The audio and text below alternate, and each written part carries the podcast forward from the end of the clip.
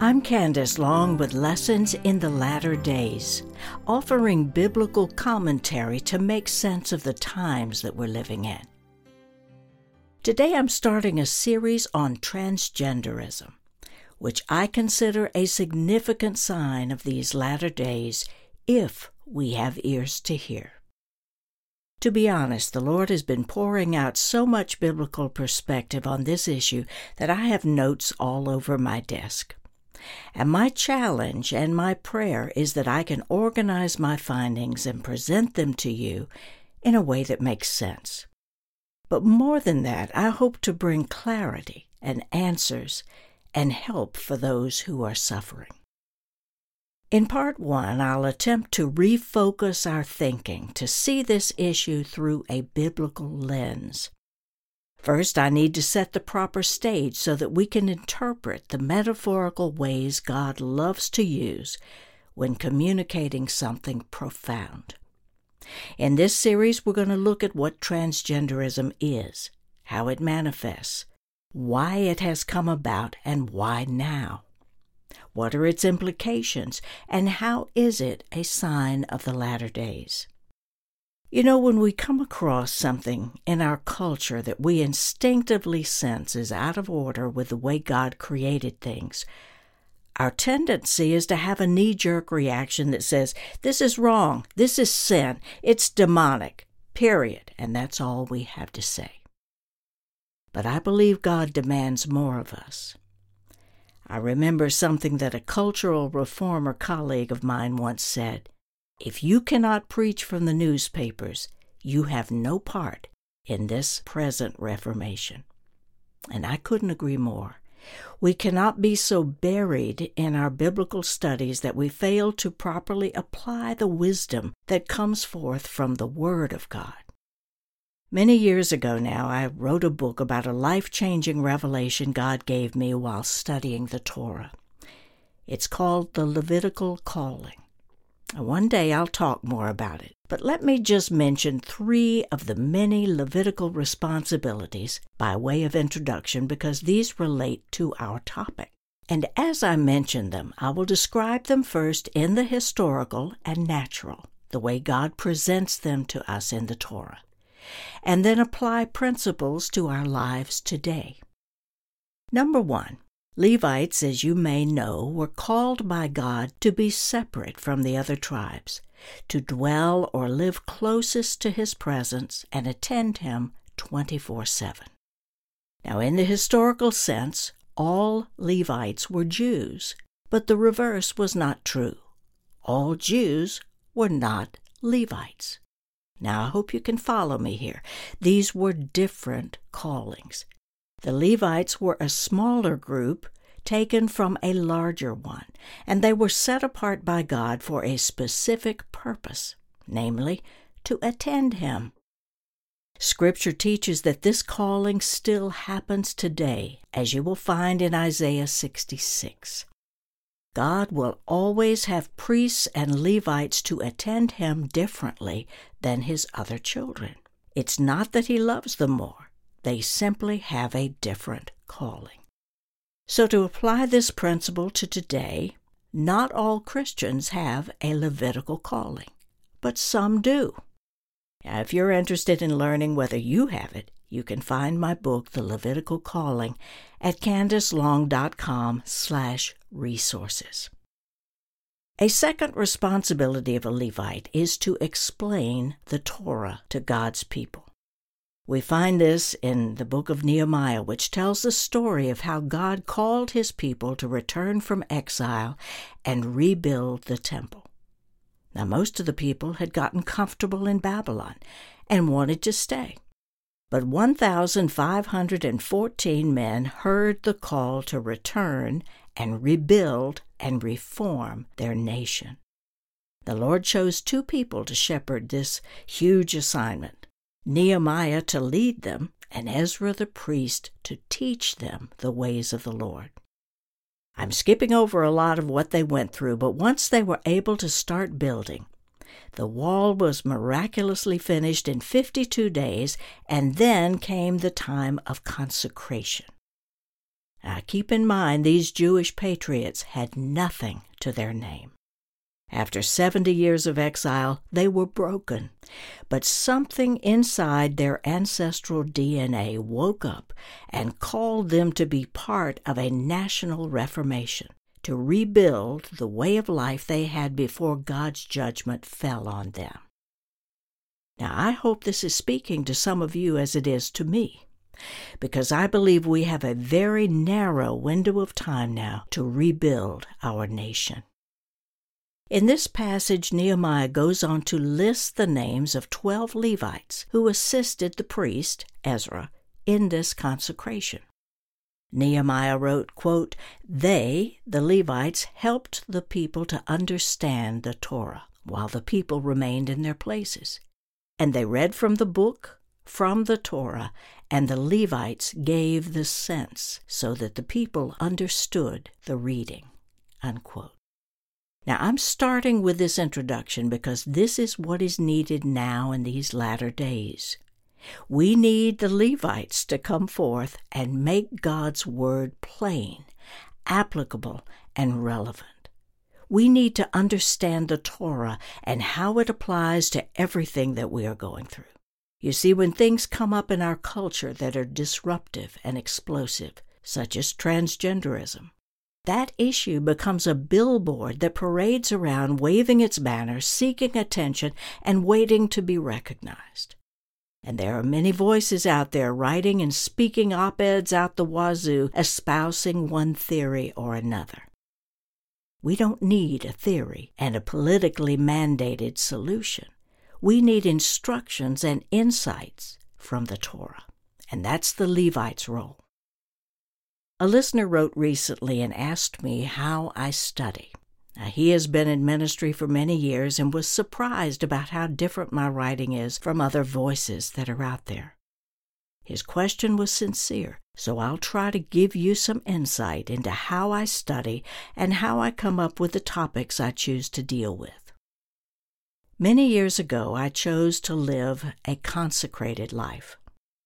As I was writing my book, The Levitical Calling, I recognized that calling in me with every fiber of my being.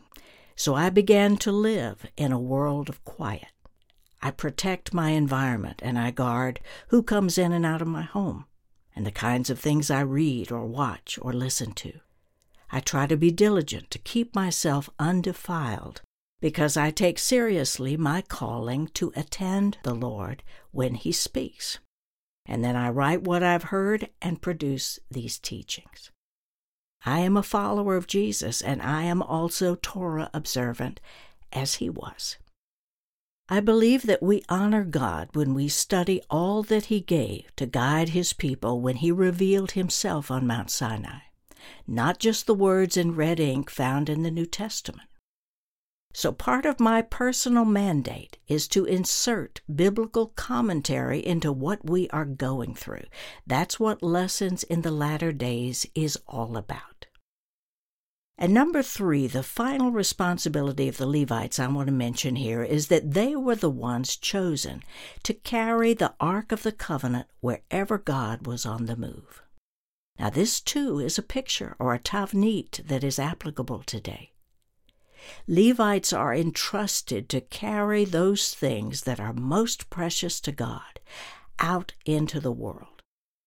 I was visualizing this concept and meditating on it the other day, and the prayer that came out of my mouth was in the form of a question. I asked, Lord, who is carrying your Torah into this present generation? And when the words came out of my mouth, tears welled up in my eyes because I often feel so humbled by the revelation He is giving me. Now, the rest of the conversation with the Father is personal, but I hope that this part helps you understand why I write what I do. The bottom line is, I have dedicated my life to study the Torah and let God speak to me through it relative to what is happening. Now, the reason we are in crisis, I believe, is because we have lost our Torah foundation. Since Jesus is Torah in the flesh, if we want to know Him better and be prepared for His coming, we had best be studying Torah. As to what I write about, I don't go out looking for titillating topics to get listeners. I listen to what's on God's heart, what He's impressing on me, what He points my attention to. And when the revelation comes and then He sheds light on why we are suffering as a society or as families, then that topic gets on my radar. And that's how it happened with transgenderism, which I now see as a very important sign of the latter days. The trigger for this episode was a recent visit to a store, and one of the workers came up and asked how they could help me. Now, I'm using the wrong pronoun on purpose.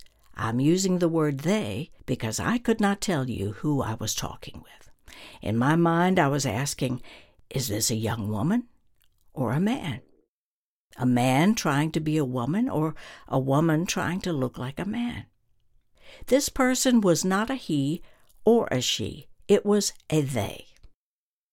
Now, I'm going to refer to this person as a her because that was my first dominant impression a girl hiding inside what appeared to be masculine. Now, hours went by and I couldn't get this image out of my mind, which is often one of my body tells that God is saying something, but it often takes me a while to really get what He's saying. I asked, Lord, what happened to that little girl? What made her want to hide that part of herself? What is going on in our culture where we are seeing these people more and more? Why is this happening now? Is the timetable significant? Where are you in all of this? I know you created each of us for a specific purpose. That's what your word teaches. And you made us from the very beginning male and female. The Torah is very biologically definitive. There's no confusion about that. You are not the author of confusion. So, where did things start to go wrong? It took me a while to process the significance of what I believe is happening. But in a nutshell, and as my working premise, I believe that the increase in the number of people who identify as transgender is a sign of the end times. I also believe the trans population is carrying a very important message to prepare us for the kingdom, if we have ears to hear it. Now, God can sometimes appear in unsettling ways. When John the Baptist came on the scene, he did not look like other religious leaders. We know from Luke 1 that he was a Nazarite from birth. He was also filled with the Holy Spirit from his mother's womb. Number 6 in the Torah explains that a Nazarite makes a special vow to separate himself to the Lord. In the Old Testament, we see that Samson was a Nazarite from the womb, and his assignment by God was to begin to deliver Israel out of the hand of the Philistines. In the case of John the Baptist, this Nazarite's assignment was to have a pure mind and body filled with the Holy Spirit to lead the Israelites to repentance and announce that the kingdom of God was at hand, which meant it was coming right away. So when John began preaching, his appearance was troubling. He made his home in the wilderness. His teachings were harsh, his tone and his words unsettling. He was so hard to take that the king beheaded him. Now, please hear me. I am not endorsing transgenderism and putting trans people in the same category with John the Baptist.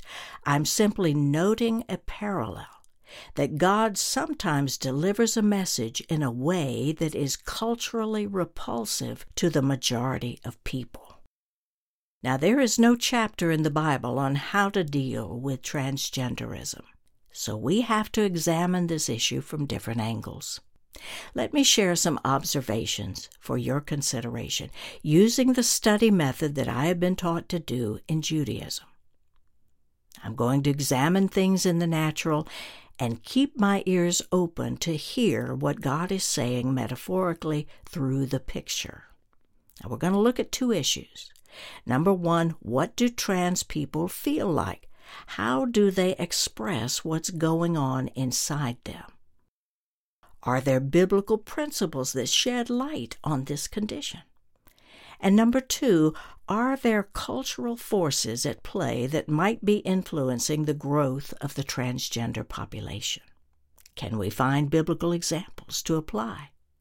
My answer is a resounding yes to both issues. So let's dig in.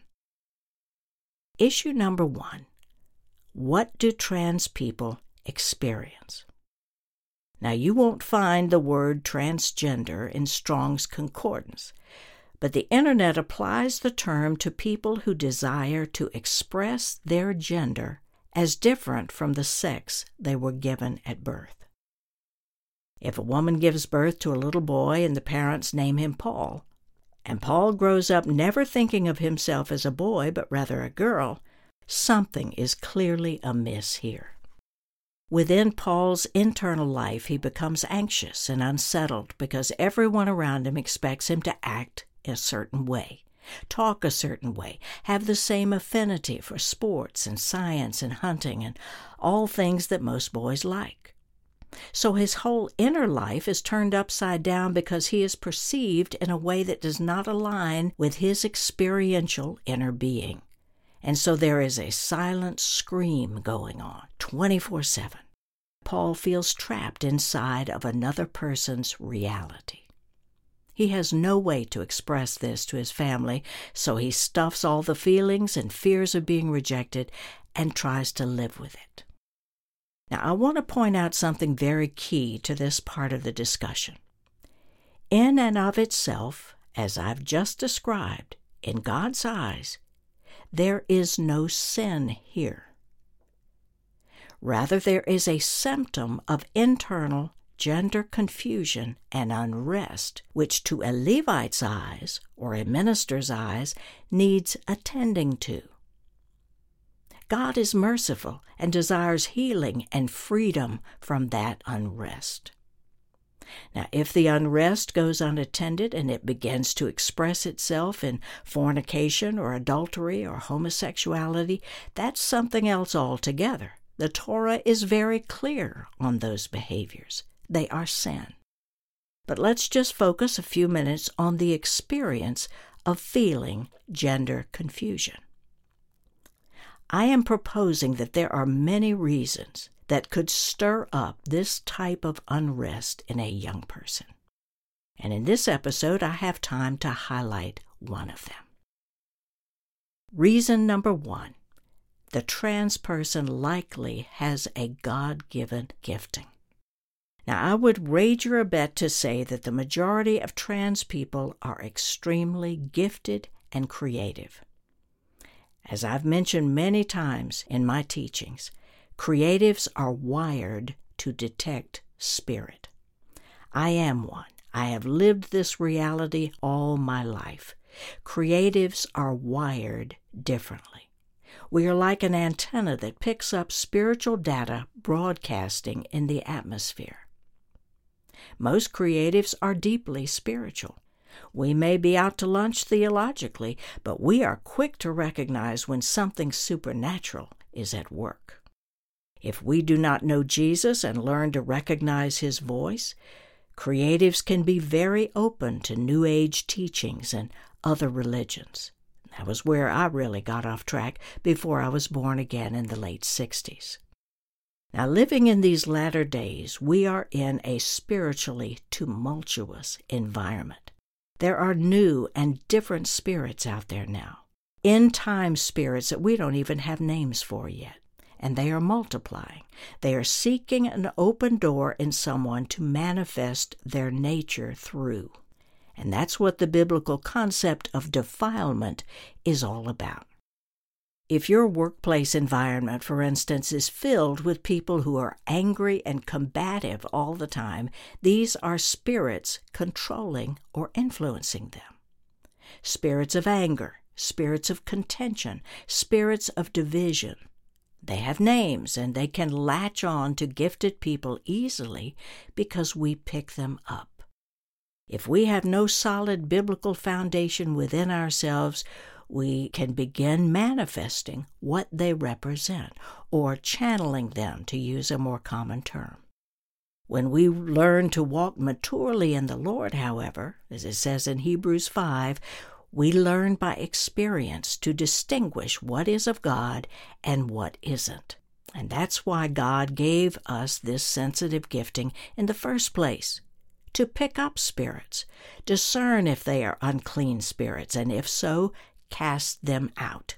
That's how Jesus lived 24 7. So, what spirits have surfaced now that are manifesting as transgenderism? I want to propose to you that we're seeing a growing category of an unclean spirit called the spirit of gender confusion. That's its name. We know this is a spirit because God is not the author or originator of confusion. That is not his nature. This spirit, the spirit of gender confusion, happens to be in high demand right now. It is welcomed, invited, and valued by the kingdom that is forming before our eyes, the New World Order. The final kingdom that the prophet Daniel said would be in power right before the day of the Lord. Let me share with you part of the manifesto for this New World Order. I write about it in depth in the monograph called Return of the Nephilim, which I encourage you to read if you'd like to know more about it. These manifesto goals were originally published in 1979 in the Global 2000 report written by Cyrus Vance and commissioned by the Club of Rome. After some 40 years of in depth research into the inner workings of the elite, Dr. John Coleman exposed this manifesto in his classic book, The Committee of 300. And he outlined what the elite are working toward to create their plan for a perfect totalitarian society. What they want is to lower birth rates and manage the population of a world under their total control. They want to outlaw marriage and make the children wards of the state, promote free sex, self abortions, pedophilia, and homosexuality as a way of life since no children are born from these unions. They will promote pornography and recreational drugs. Now you get the picture. Their utopia is diametrically opposed to God's ways. As the people of the world bow down to the world's wealthy elite, the influence of the elite grows, and so does the power of the spirits that are aligned with their kingdom. That's what a spiritual principality is that we read about in Ephesians 6 a high order of spirits controlled by a prince, the prince of darkness. In closing this episode, I'm going to make an unusual statement. If it were not for the trans community broadcasting their message, no matter how troubling that message is, we would be ignorant of the name of the spirit that is attacking our children. This is a call for the Levites to pray, to intercede, and to minister healing to families under attack. There's a lot more to share, but I will continue in the next episode. As always, you'll find this episode and the entire series by logging on to candacelong.com slash podcasts. I want to thank you for taking the time to be with me today. Jesus said in Mark 4, Take heed to what you hear. That means pay attention to it, even if the message is a troubling one. God always gives warning and instruction to those who seek and to those who have ears to hear. I hope you join me again next time for lessons in the latter days. God bless.